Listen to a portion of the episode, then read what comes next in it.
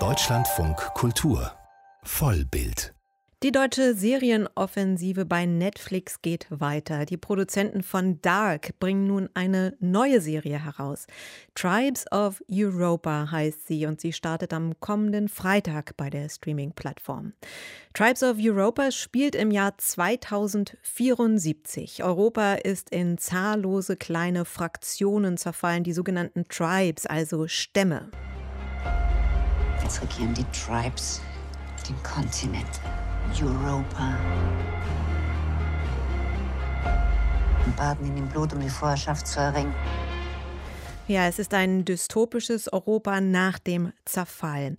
Diese Welt entwickelt hat der Showrunner, Headwriter und Executive Producer Philipp Koch. Und mit ihm habe ich in einer Videokonferenz gesprochen, auch darüber, wie viele Tendenzen des Zerfalls er auch im realen Europa derzeit sieht. Ich denke, dass wir auf jeden Fall Tendenzen haben, beginnend eigentlich schon seit vier Jahren oder eigentlich noch viel länger, die sozusagen die europäische Idee, vor allem die Europäische Union, in Frage stellen. Und äh, natürlich jetzt nicht in der extremen, extrapolierten Art, wie wir es jetzt in der Serie zeigen. Für mich war ja der Stein des Anstoßes das erste Brexit-Referendum. Das war für mich so als überzeugten Europäer ein großer Schock und ich wollte eine Serie über das Ende Europas machen, wie es aussehen würde, wenn sich nach und nach diese Europäische Union immer mehr auseinanderfällt. Und war mir aber auch ganz wichtig, sozusagen nicht eine Near-Future-Geschichte zu erzählen, die das im Hier und Jetzt erzählt, weil das hätte ich einfach irre deprimierend gefunden, sondern eine Geschichte, die weit nach dieser Katastrophe ist, wo ein Wiederaufbau, ein neues Europa entstanden ist, wo auch sozusagen trotz aller Dystopie aber auch utopische Konzepte, positive Tribes und Gesellschaftsformen existieren und sozusagen ein völlig anderes Europa zu erzählen. In der Serie gibt es vier Tribes, die die Handlung vorantreiben. Ich skizziere die nur mal kurz. Also zum einen die Crimson Republic, die besteht so aus Überresten der europäischen Armee. Die Origines wollen im Einklang mit der Natur leben. Die Atlantier sind technisch am fortgeschrittensten, aber auch geheimnisvoll, denn sie leben auf einer unentdeckten Basis. Und dann sind da noch die brutalen Crows, die so getrieben sind vom Expansionsdrang und ein diktatorisches System etabliert haben. Wie haben Sie bei der Entwicklung der Serie diese Konstellation erarbeitet? Wie viel davon haben Sie da auch an Tendenzen angeknüpft, die Sie in der Realität sehen? Eigentlich die ersten Ideen zu den Tribes kamen fast immer mit Ideen aus der Realität oder zumindest Anknüpfungspunkte in der Realität oft in der Frage, welche Vereinigungen, Institutionen, Gruppierungen könnten in einer Katastrophe, wie wir sie schildern, am ehesten überleben. Und da haben sich sozusagen die Crows als Überbleibsel, das wird nur angedeutet, aber dann auch in späteren Staffeln hoffentlich dann klar, der russischen Mafia in Berlin entwickelt, so, die natürlich einfach gut ausgestattet waren, um sich in so einem Konfliktszenario, in seinem Untergangsszenario durchzusetzen.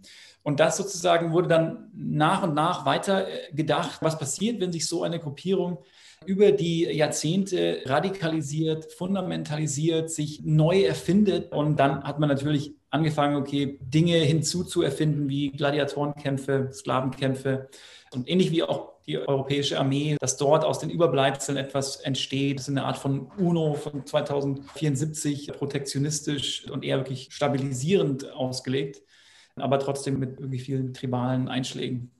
Sie haben ja eben auch schon länger über die Crows geredet. Die sind auch in der Serie selber besonders ausgearbeitet, also die Welt der Crows. Die sind sehr brutal, halten Gefangene wie Sklaven in Fabriken. Außerdem gibt es so eine ausgiebige Party- und Sexkultur. Man sieht viel Latex, viel Industriehallen. Sie haben gesagt, was dann später ausgearbeitet wird, es ist eine Weiterentwicklung der russischen Mafia. Ich persönlich musste so an eine Mischung aus Nationalsozialismus und Technokult der 90er Jahre denken. Welche Gedanken bei der visuellen Umsetzung haben Sie sich gemacht? Also wie, wie haben Sie den Look erarbeitet? Ja, das war äh, in ganz vieler und die Referenzen sind natürlich auch absolut äh, treffend und waren natürlich Inspiration weil die Mafia eigentlich nur sozusagen der allererste Stein ist und die haben jetzt nicht mehr viel damit zu tun. Und da haben sich natürlich Tendenzen raus entwickelt. Es war eine Mischung aus Worldbuilding, wie man das auf Neudeutsch so schön sagt, mit den Autoren zusammen und mit dem, vor allem mit dem Szenenbildner, dem Production Designer, der bei der visuellen Findung und beim Design dieser Welten natürlich eine ganz wichtige Rolle gespielt hat. Und da sind verschiedene Einflüsse zum Gelten gekommen. Nationalsozialismus auf jeden Fall auch, aber diese Parallele wollten wir jetzt nicht unbedingt forcieren, ikonografisch. Da waren es eher sozusagen eine Neo-Noir-Welt aus Blade Runner und auch ein bisschen den asiatischen Einschlag der Samurai oder Yakuza auch die dort immer wieder da Einzug erhalten hat, weil ein hoher Ehrkodex und Loyalität, Kameradschaft, wie Crows tatsächlich auch Werte verkörpern, die natürlich auch an sich positiv sind. So, also waren es auch da wichtig, auch dann mit der Partykultur und der Stringenz, der Resolutheit, mit der sie ihre Wege bestreiten. Wie auch für den Zuschauer auch jetzt nicht nur in Schwarz-Weiß, das sind die bösen Zeichnen, sondern weil unsere Hauptfigur ja auch in diesen Tribe hineinwachsen wird, wie das Ende ziemlich klar wird, wird es auch eine Welt sein, in der auch der ein oder andere Zuschauer sich irgendwie ganz gern wiederfinden könnte. Jeder Tribe soll schon so eine Ambivalenz haben, dass man nicht nur so schwarz-weiß denkt, in, okay, das sind die Guten, das sind die Bösen, sondern äh, komplex und vielschichtig und nicht so einfach zu definieren. Die Crows haben ihr Zentrum in der fiktiven Stadt Bratok. Wie sehr sollte da auch das alte Berlin durchscheinen? Ja, die Crows haben das einen Teil des alten Berlins besetzt, einen inneren Ring, den die mit Barrikaden verteidigt haben gegen andere. Und diesen von ihnen bewohnten inneren Ring nennen sie Bratok so. Das heißt sozusagen, Bratok ist ein Teil im alten Berlin. Und da sehen wir natürlich auch Teile des alten Berlins, wie den Fernsehturm zum Beispiel, der jetzt eben ein bisschen anders aussieht in der Postapokalypse. Und ähm, äh, genau, dieses Projekt hat ja auch eine Weile gedauert, bis es gereift ist. Inwieweit haben Sie miterlebt, dass sich der Markt für serielles Erzählen in der letzten Zeit auch geändert hat? Das habe ich tatsächlich bei Tribes mega repräsentativ am eigenen Leib erfahren, weil ich hatte ja 2016 nach dem Brexit-Referendum die Idee und hatte dann diese zwei Seiten, die es damals nur kurz war, dem Aquilin Berg, dem Produzenten, geschickt und er antwortete mir, Philips, großartig, aber kein deutscher Sender wird das jemals umsetzen.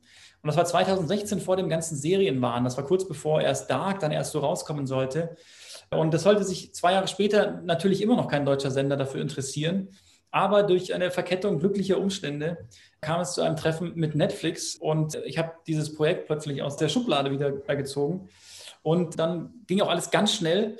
Und jetzt haben wir hier glücklicherweise tatsächlich irrerweise nach zweieinhalb Jahren richtig intensiver Arbeit endlich eine fertige erste Staffel. Und dann schlug ja auch noch die reale Dystopie zu, auch bei Ihnen in Form der Corona-Pandemie. Die erwischte Sie in der Postproduktion. Wie hat das die Serie beeinflusst? Ja, also produktionsmäßig zum Glück nur ganz gering, mit ein bisschen einer Verschiebung um, um zwei Monate.